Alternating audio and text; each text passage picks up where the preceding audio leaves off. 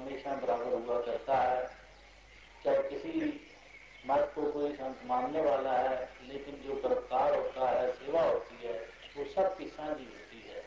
तो यहाँ पर जो इस मिशन में हमें बताया जाता है, वो सीधे एक ऐसे असूल हैं जो हमारी ज़िंदगी को सरल बनाने वाले हैं, आसान बनाने वाले हैं।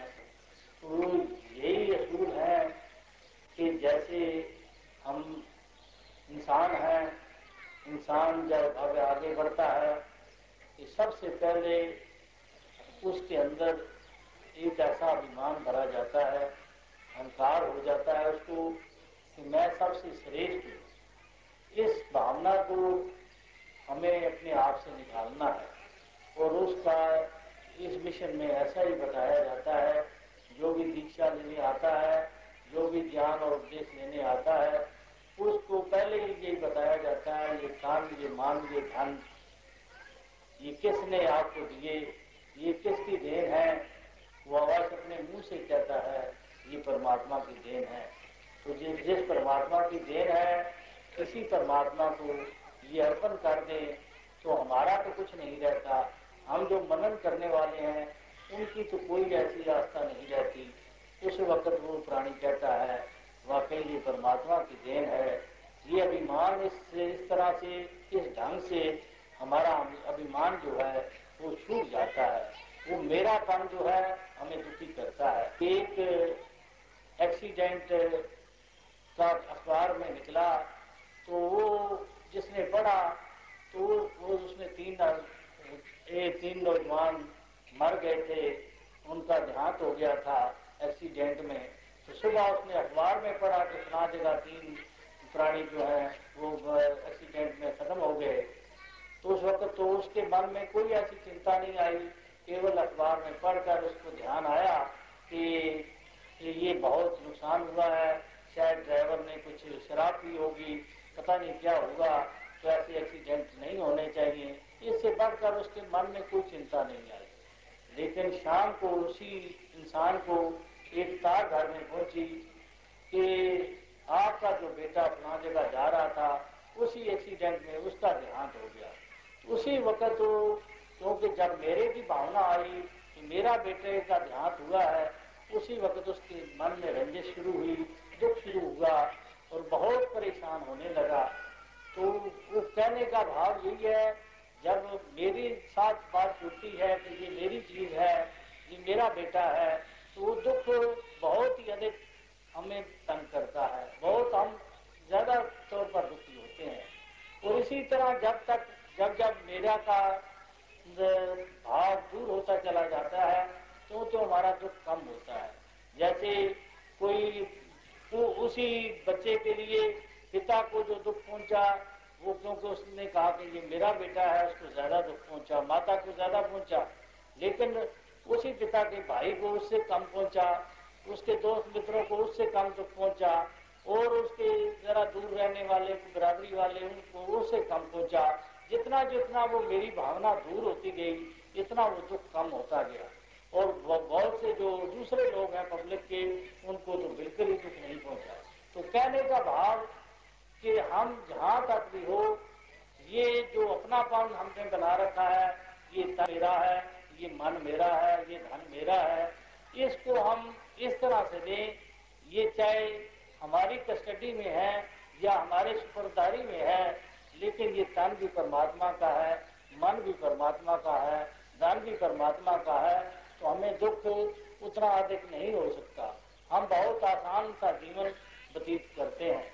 जितने भी भगत आए, उन्होंने यही धारणा अपने मनों में धारी और इसीलिए वो ब्रह्म ज्ञानी कहलाए वक्त के अवतार कहलाए। ये नहीं होता कि महापुरुषों को वो शरीर के दुख नहीं होते। दुख तो होते हैं, लेकिन उस दुख की भावना उनकी इतनी ऊँची हो चुकी होती है कि वो दुख उन पर असर नहीं करते। वो दुख से ऊपर उठे होते हैं। वो चाहे कितना बाहर से दुख नज़र आता है, लेकिन उनको वो उसका कुछ भी असर नहीं होता। तो इसी तरह इस मिशन में पहली बात ये तन मन धन जो है, ये परमात्मा को ही अर्पण करो और परमात्मा का ही मानो और दूसरा, ये जात मज़हब और वर्ण आश्रम जो होता है, ये धान को बांटने वाले जो आज हमारे वर्ण आश्रम बने हुए हैं, ये हमारे बुज़ुर्गों ने ऐसी शक्ल में ये वर्ण आश्रम नहीं बनाए। उन्होंने तो सच्चे इंसानों को इलादा करके उनको सच्चा कहा और सच्चाई और बुराई की उनकी जंग रही। ये धर्म और ऐसे कोई चीज़ें, अगर ऐसी चीज़ की मानता उन बुज़ुर्गों के हृदय में होती तो भगवान राम उस बिल्ली के जूठे बेर न खाते। वो उस नीच औरत को अपनाने की क्या, उससे बात करना भी ग्वारा न समझते। लेकिन हम उनके भगत आज कोई भी, कोई नीच जात का कहीं से दूर से भी चला जाता है, हमारे ऊपर केवल उसका सहाय पड़ जाता है तो हम उसी वक्त वो खाना भी छोड़ देते हैं, वो कपड़े भी फेंकने की कोशिश करते हैं। तो आज हम मानते हैं कि हमारे वो राम हैं, हमारे वो भगवान हुए, लेकिन हम उन भगवान की कोई भी बात को नहीं मान रहे। और इसी तरह भगवान कृष्ण की जब चर्चा आती है बड़े बड़े राजे उनके मित्र थे, उनके भाई थे, वो उनको बुलाते थे, हमारे पास आके रहो। लेकिन गिद्ध को उन्होंने अपनाया, जो कि एक दासी पुत्र था। उसको कोई भी दुनिया के लोग अच्छा नहीं मानते थे। दुनिया के जो लोग थे बड़े बड़े राजे, महाराजा, उनको दूर भगाते थे। लेकिन क्योंकि गोविंद जो होता है, वो प्रेम और भाव का भूखा होता है, उसको गले से लगाया। तो लेकिन हम जो धर्म आज मान चुके हैं, हम घृणा को धर्म मान चुके हैं, एक दूसरे से छुआछात करने को धर्म मान चुके हैं। इन धर्मों से हमें कुछ लेना देना नहीं है। हमारा सबसे बड़ा धर्म जो है, इंसानियत है। हम सब मानव एक हैं। इस बात को ही हम मानते हैं। तो इसीलिए ये धर्म आश्रम जो है इनसे ऊपर उठकर ही इंसान भगत हो सकता है। इनके एक दूसरे पर चाहे भले वो किसी लिबास में रहे, कुछ खाना खाए, लेकिन उसको एक दूसरे पर घृणा नहीं करनी चाहिए, नफरत नहीं करनी चाहिए। कोई हिंदुओं की तरह जीता है, वो उसको मुबारक है। कोई मुसलमानों की तरह जीता है, मुबारक है। सिखों की तरह जीता है, मुबारक है। लेकिन इसके अंदर वो भावना जो है, वो एकता वाली होनी चाहिए। वो कभी एक दूसरे से नफरत नहीं होनी चाहिए। तो ये दूसरा इस मिशन का सिद्धांत है। और तीसरी बात है कि खान पान और रहने पर हमारे बहुत झगड़े होते हैं। कोई कहता है, हमें खाना इस तरह का खाना चाहिए। कोई कहता है, खाना इस तरह का खाना चाहिए। कोई पहनना इस तरह कपड़े पहनने चाहिए। दूसरा बोलता है, इस तरह के कपड़े पहनना चाहिए। तीसरा बोलता है कि हमें पीना ये चाहिए, वो पीना चाहिए। ये भी झगड़े जो हैं क्योंकि ये बातें हर एक जो होती हैं, उस स्थान के साथ वाबस्ता होती हैं। जैसे जैसा स्थान होता है, जैसा जैसा वायुमंडल होता है, उसी तरह से खान पान की हर एक की वो वाजिब बन जाती है।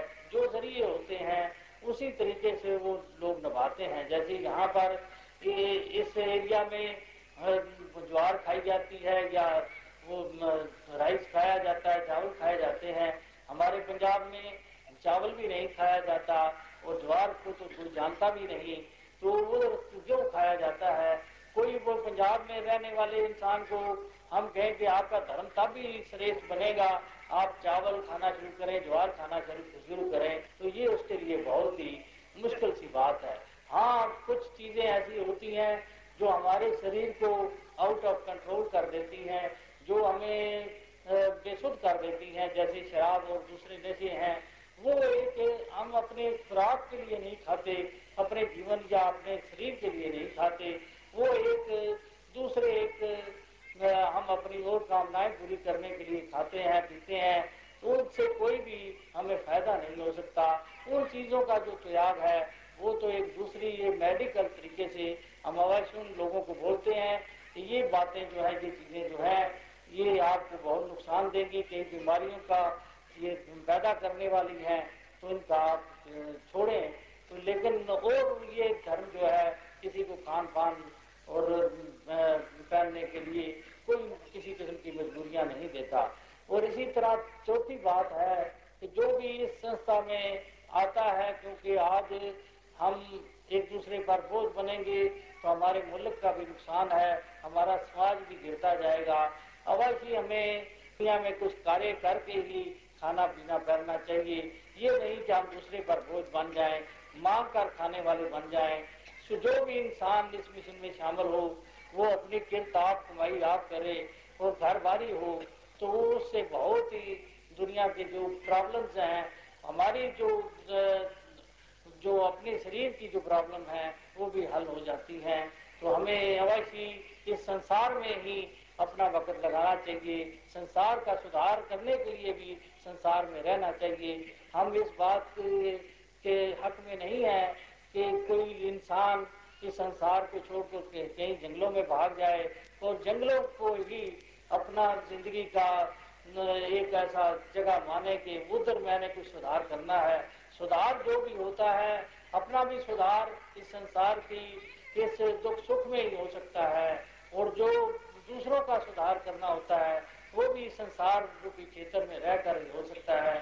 तो यही चौथी बात भी बताई जाती है कि हमें गृहस्थी रहना है, हमें कारोबारी बन के, हमें दुनिया के काम काज करके ही अपना भी, खुद भी उसे जीविका करनी है और दूसरों की मदद भी करनी है, दूसरों की सेवा भी करनी है। ये चार मोटे असूल इस मिशन में सिखाए जाते हैं और इन असूलों पर हमारा चल कब होता है, कब हम इस, इन असूलों पर चल सकते हैं, जब हम ज्ञाता होते हैं, जब प्रभु पार ब्रह्म परमात्मा निराकार को हम हम अपने अंग जान लेते हैं, इस रोशनी में ये सारे कार्य हम कर सकते हैं, यह कार्य जो है हमारे लिए आसान हो सकते हैं तो अगर ये रोशनी हमारे पास नहीं हमारी बुद्धि ही इस ज्ञान से जागृत नहीं हुई तो हम जो भी ऐसे रसूल तो दुनिया में आगे भी बहुत भरे हुए हैं लेकिन तब तक हम उसको कर नहीं पाते।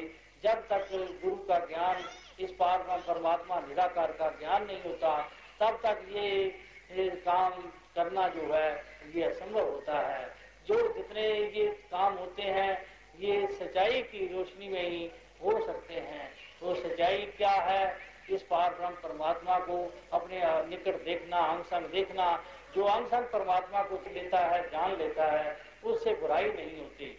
जैसे जो स्त्री अपने पति को अपने पास देखती है कि मेरा पति मेरे साथ है, उससे कोई गलती नहीं हो सकती। वो पति का डर उस पर हर वक्त बना रहता है। और इसी तरह जो भगवान को अंग संग देख लेता है, उससे कोई भी ऐसा गलत काम नहीं हो सकता। अवश्य हमें जो भक्ति करनी चाहिए, वो भगवान को साक्षात जान के भक्ति करनी चाहिए। और भगवान को साक्षात साक्षात जानना ही ज्ञान होता है। आज बगैर देखे परमात्मा की भक्ति बहुत ही प्रचलित है। दिन रात हम राम राम कहते हैं, अल्लाह अल्लाह कहते हैं, वाहगुरु वाहगुरु कहते हैं, और कई नामों से हम परमात्मा को याद करते हैं। केवल याद करना जो है, केवल केवल तोते का रटन जो है, उससे हमारा जीवन जो है, वो कोई भी सुधर नहीं सकता, उससे हमें ज्ञान नहीं आ सकता। ज्ञान हम परमात्मा को जानकर जो भी रटन करेंगे, जो सिमरन करेंगे, जो आराधना करेंगे, वो आराधना हमारे काम की है। उसी आराधना से और ऐसे कामों को अपनाकर भी हमारा धर्म जो है, श्रेष्ठ धर्म बन सकता है। हम सच्चे इंसान बन सकते हैं। तो यही इस मिशन के असूल हैं। और इसी तरीके से ये भगवान की प्राप्ति को बताया जाता है। जब तक निशाना नहीं है तो हम पर परमात्मा की ध्यान और पूजा नहीं कर सकते। जैसे एक स्त्री जिसकी गोद में बच्चा है, वो तो बच्चे का ध्यान भी कर सकती है, बच्चे को नाम से पुकार भी सकती है, और उसके मन में भी वो बच्चा बसा हुआ है। लेकिन जिस स्त्री की गोद में बच्चा ही नहीं, हम उसको उपदेश करें कि तुम अपने बच्चे का नाम कुछ अच्छा रजनी रजनीश रख दो। और इसको ऐसा पुकारा करो, इसका ध्यान किया करो, और इस बच्चे पर ही तेरी ज़िंदगी निर्भर है। वो इस बात को समझ में नहीं, समझ ही नहीं सकेगी। और जो हम बातें करते हैं, उससे वो खुश नहीं होगी, बल्कि नाराज़ होगी। वो समझेगी कि मेरी गोद में तो कोई बच्चा नहीं तो ऐसे ही मुझे ताने दिए जा रहे हैं। लेकिन जिसकी गोद में बच्चा है, उसके पास ऐसे उपदेश हम लेकर जाते हैं। वो बहुत ही प्रसन्न होती है कि मेरे बच्चे से इनका बड़ा लगाव है। ये बड़े शुभ चिंतक हैं। इसी तरह अगर हम भगवान को जान इसकी आराधना में आए तो ये बहुत ही हमें प्रसन्नता होगी, सुख होगा। हम देख सकेंगे कि यही परमात्मा है, यही सब की याद है, ये प्रलय के साथ प्रलय नहीं होता। यही कायम दायम है इसको शिष्ट काट नहीं सकता, अग्नि जला नहीं सकती। यही पहले भी था, अभी भी है तो यही सर्वशक्तिमान है। ये सभी निशानियाँ जब मिलेंगी तो हमारा, हमारी आत्मा जो है संतुष्ट हो जाएगी। ये भी क्योंकि निराकार है हमारी आत्मा भी, और इसका असली सोच जो है, वो भी निराकार है। ये आत्मा निराकार आत्मा, निराकार परमात्मा में जब लीन होती है तो इसका आवागमन का चक्कर कट जाता है। तो यही सीधी सी बातें बताई जाती हैं, जो भी अपनी आत्मा को परमात्मा के रूपी महान शक्ति से जोड़ना चाहता है अवश्य ये भगत महापुरुष उसका मिलाप करा सकते हैं। सात संगत जी